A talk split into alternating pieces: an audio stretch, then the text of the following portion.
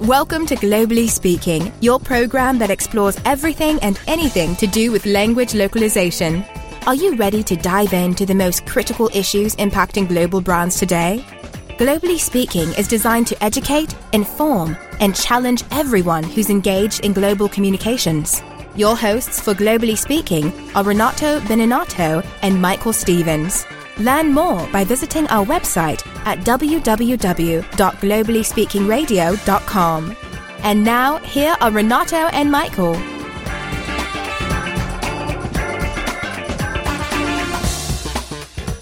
I'm Renato Beninatto. And I'm Michael Stevens. Today, we're doing our annual show about trends for 2018. It is that time of year again, isn't it, Renato? Amazing that this year just went by. We sit here and we pull out our crystal ball. One of the things that I like to present as a caveat in the beginning of this conversation is that we're talking about very, very short term trends. Yeah. We're not talking about revolutionary trends. These are topics that we are probably already talking about, but they're going to increase in scale next year. Yeah. Yeah. So, for instance, last year we talked about neural machine translation. This was after the New York Times article on it. We released three podcasts giving an intro summary to our listeners about what neural machine translation means for the industry. It was already in the ether. Yeah. It hadn't started trending on Twitter, I don't think yet, but it did get to that after, of course, we mentioned it as the big trend. Yeah. And because we are connected and we're talking to many people, we participate in events, in associations, and so on we're pretty much taking the pulse of what is going in in the industry and we have a sense of the things that are ready to pop up to mm-hmm. be the next big thing this doesn't mean that they're new. We don't have such a good crystal ball yet. No. no. Actually, we should mention here, and, and I want to make an interesting comment. The founder of TAUS, Jaap van der Meer, is clearly the most visionary person that we have in our industry. Do you know why? Why? Well, this is a guy that back in the 90s, he was one of the fathers of the localization industry. We should bring him to our podcast. He was had one of the first localization companies, but he was always talking about the future, how translation was going to be, how translation technology was going to affect us, and so on. But the very interesting thing is that we're living today a reality that he saw 15, 20 years ago, and everybody thought he was crazy. So that guy has the crystal ball. Yeah. We can talk about trivial stuff. Trends and things we're seeing on the marketplace. Well, let's do this. I think the format we'll do is we'll each share one with another, we have each of us brought three things that we think will affect the I localization industry. Yours, and I don't, know, know yours as well. And so, why don't you go first? Okay, we'll, we'll go down that road. Age before beauty is that the rule? I was going to say that, and then I thought better, and so you well, said it for me. That makes me think of that concept of the Cochrane collaboration in healthcare, where this guys revolutionized medicine by bringing evidence and statistics. And uh, one of the things that I love about it, and you're just proving that that works, is that you're trying to replace eminence with evidence. So I am the eminence, and you give me the first pass so that you can prove me wrong. Yeah, yeah, and prove exactly. okay, okay. So His Eminence Renato Beninatto believes that we're going to have. We chose three topics. My first topic for next year, I think, is an increase and a tightening for global talent acquisition. Let me put a parenthesis on that word talent because the word talent in itself is overused. Mm-hmm. Not everybody's talented. so, talent should be an exception. So right? you're saying you're gonna we're gonna see more talented people available? No, there is a huge demand for people with specific skills. Yeah. And those skills are constantly changing and they're changing at a much faster pace. You have an old guard people like me who have been in the industry for a long time that have their set ways and beliefs and a certain resistance to change. Some people are more open than other people to that kind of, of challenge to, to change and adapt. The majority of the old guard, people who started working on typewriters like I did, will prefer to complain and say that the changes that are coming are not going to take hold because we need to resist, we need to unite, we need to combat machine translation and innovations that make productivity better. Yeah. And if you've been around that long, you have full right to complain because you have been through so much change. Well, absolutely, but but you see what happens is that, and uh, I'll, I'll refer to the Cochrane Initiative again.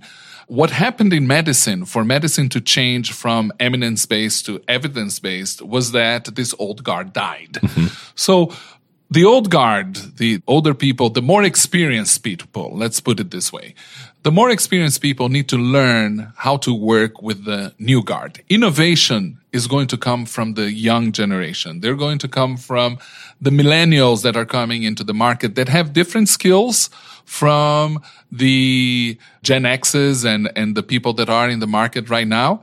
But they need coaching. They need to learn some basic protocols in even basic behavior, yeah. to be honest. Yeah. But they're more collaborative. They're more creative. They're more flexible.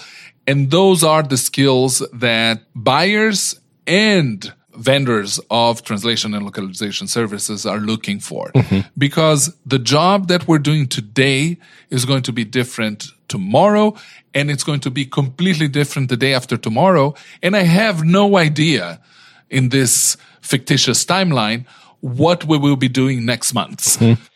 This idea, you're pushing the idea of talent and these skills further in the podcast we did on the Netflix effect, we talked about the translator shortage and how there's just a need for that. But you're saying there are even more jobs in our industry. Well, we have project managers, we have engineers, we have accountants, we mm-hmm. have a bunch of people that need to have embrace the new skills and the new mentality instead of resisting change. Mm-hmm. All right.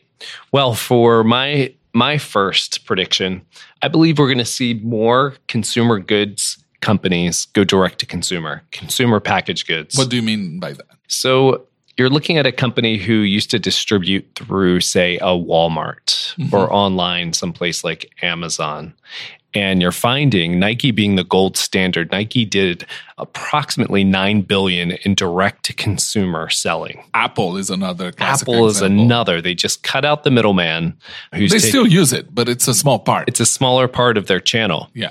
So you're going to see companies that we are used to going into the grocery store and finding their products or going into a larger big box store and these larger stores are coming up with their private label items more and more and promoting them more and more. So it's to these brands' advantage to get their message directly to buyers. This speaks very closely to what I was talking about. It's a change in behavior, mm-hmm. right? I remember when online shopping came in. I, I, I hate to sound like an old man, but it's, the, it's the time of year. It's yeah. Of year. And people said that they would never buy online. And yet the same people are buying on their cell phones and this behavior has changed completely. And it's funny because the main trend that I see that you're talking about is disintermediation because they're going to sell more online, but also through their own channels. They're eliminating the distribution. And what's the implication for our industry? Well, you see, these brands are going to be trying to be more effective with the customer. They're going to be trying more campaigns. Again, it's this proliferation of content. They're going to be experimenting, sending things out. You think of like Unilever, a brand that's very traditional. We all probably have Unilever products in our bathroom. Now they own Dollar Shave Club, right? So that's an entirely different line of marketing that's coming, which means more words, which means more work for our industry fantastic and from more channels so that creates the opportunity for smaller players smaller lsps to be dealing with local brands that expand internationally. These barriers to, to delivery tend to fall. Absolutely. Excellent. I love that. Yeah. All right. What is number two for you? Well, my second trend, it's actually the same that we had last year. I'm going to mention AI and machine learning, but I think that in 2018, we're going to go to this super hype curve going all the way up. Everything will be AI and machine learning, not only in the language industry, everywhere, but if you are small LSP in Wuhan in China or in Peru or in Argentina where we have listeners, if you don't have AI and machine translation, machine learning in your website, you're missing an opportunity to charge more money. Everybody will be talking about it. It's going to be overused. Mm-hmm. And I think that this happened with crowdsourcing maybe 10, 15 years ago. This happened with translation memory longer ago, but now everything is going to be neuro machine translation, AI, machine learning. These three things everybody's going to be talking about. I think I remember a similar period we had in the localization industry was when markup languages started to become popular. And the first one was SGML.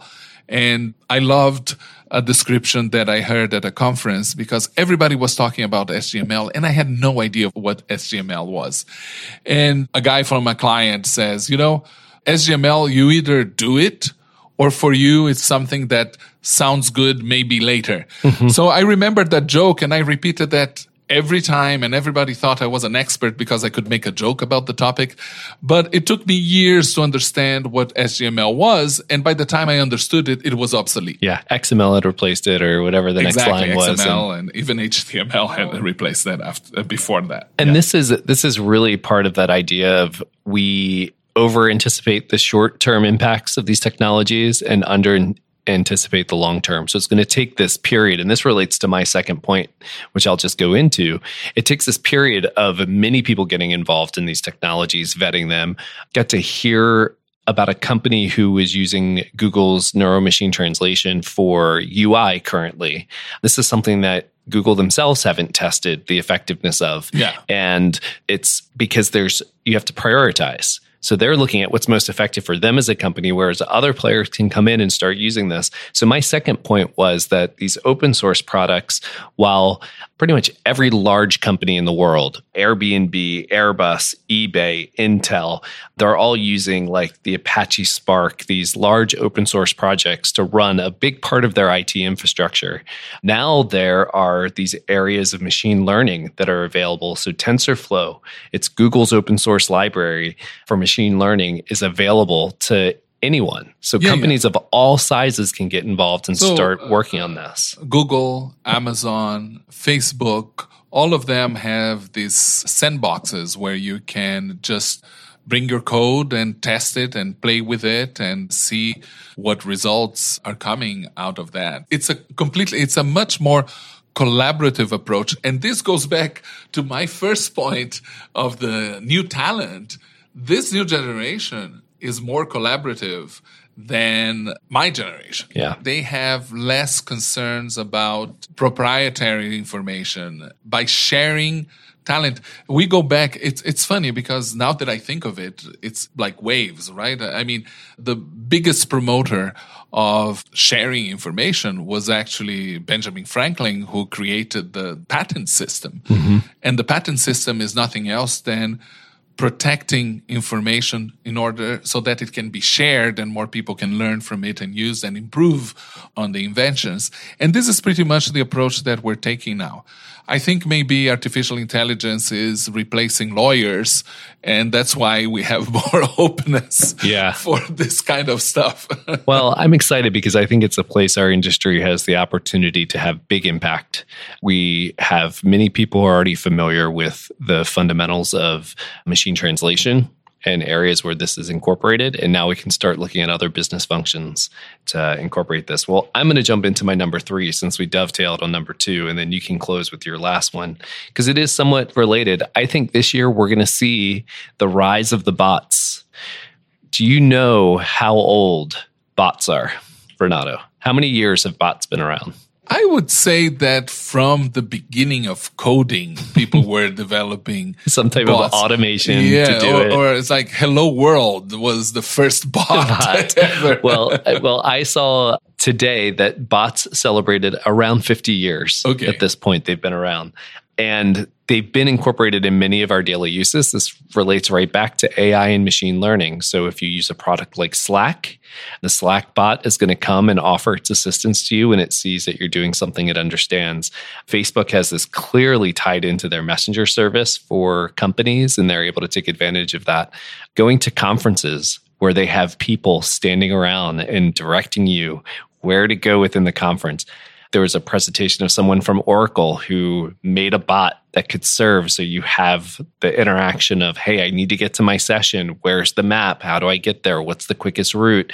Opens your maps to lead you right there. So I just see that this is becoming easier and easier. People are seeing ways to incorporate it in really, really useful moments. And I think we're going to have more of our lives impacted by these automated helpers. And this has an impact in customer multilingual customer service. It has an impact in chatbots and and self-serving uh, shopping carts and support and things like that. All the activities that uh, used to be available from 7 a.m. Pacific to 9 p.m. right. Eastern or whatever. Right. Now you have these automated response agents that can help you.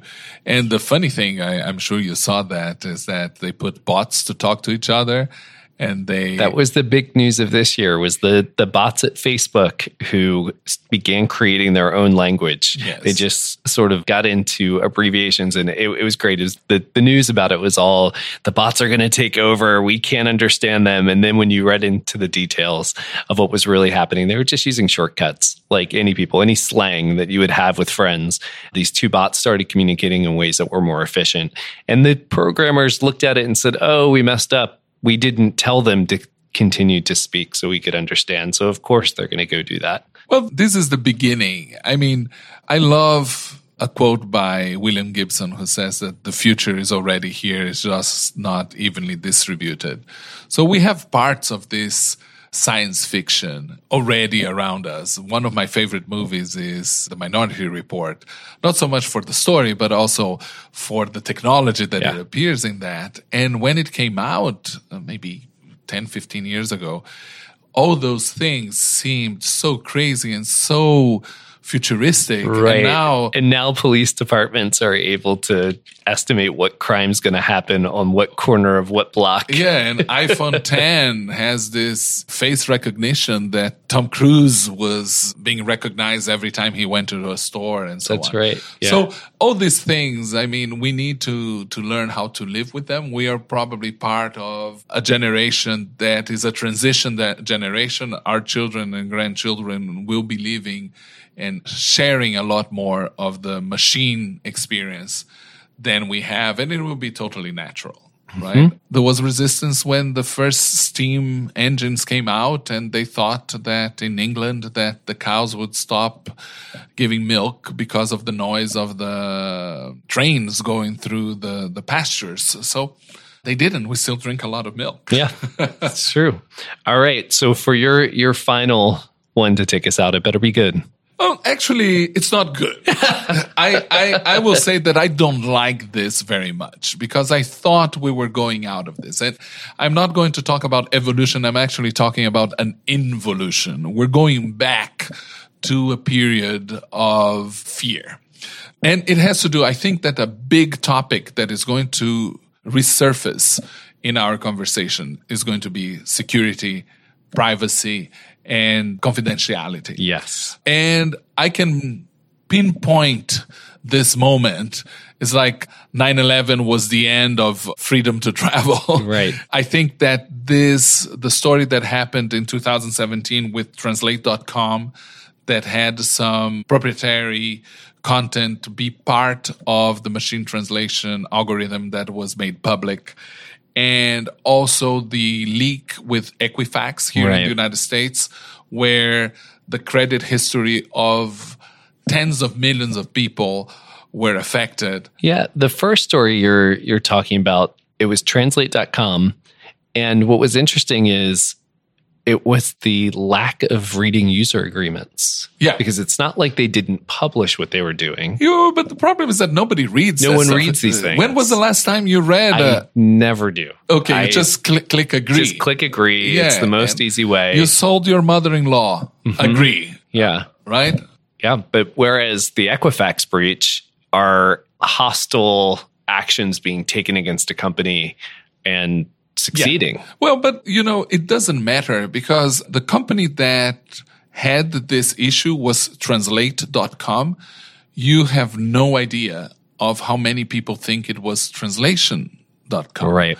Or that it was translated.net. that Yeah. it was uh, other companies that names. in reality have nothing to do with that. So unfortunately, that story is taken by the people that work on fear, uncertainty, and doubt, the famous FUD mm-hmm. approach, to avoid or to prevent the advance of machine translation technologies and things like that. So if you put this with the talent challenge, this buys some more time for the people who resist change, hmm. this kind of fear. But this is something that is not affecting only our industry, it affects every industry. Yeah. Does this mean language service providers should review things like their NDAs with translators? What, what does it mean specifically for people in our industry? We need to make a show about this mm-hmm. because this is a long conversation, and in my opinion, is essentially we live in a make believe environment where we make believe that NDAs are worth for something. We make believe that people understand what confidentiality and privacy means. We make believe that these things affect quality in any way and so on. Mm-hmm. So I'd love to have a debate at some point with somebody that is a fierce defender of, of that kind of those kind of things. I'm sure we'll get some notes from those people after So- that comment. So they, reach out to you on Twitter and say, I would be glad to debate you. Exactly. So the last point that I would like to make, Michael, is that we need to keep in mind that all the things that we talk about here will affect parts of our industry in different ways, mm-hmm. right? Our industry, the language business, affects every human activity that you can imagine. It's one of those all encompassing professions. We have so many nuances in every industry requires some kind of specialty. But the speed of change, the speed of adoption of machine translation, the speed of adoption of, of technology is going to be very different in different segments. So if you look at regulated industry, adoption is slower because you have controls and regulations that maintain a certain way of doing things. You have mm-hmm. Industry standards and things like that. But you have other areas like software and like e-commerce and things like that that will have a lot more automation and a lot more reuse than other spaces. So keep in mind that for some people, the things that we're talking about in this episode are already the past. For some other people, it's tomorrow. It's pushing and them. for many, many people, it's still the day after tomorrow. Yeah. Yeah, absolutely. But the one thing that everybody can take is uh, flexibility and openness that's going to be required to move forward. And with all of these changes, with every change, there comes opportunity. With every change, there comes loss. With every change, you have to decide what it means for you personally. And so I think uh, I'm hopeful about what 2018 has in store for us. And we'll check back in and see how we did next year. This podcast was produced by Burns 360. You can subscribe to Globally Speaking on iTunes or wherever you get your podcasts. See you next time.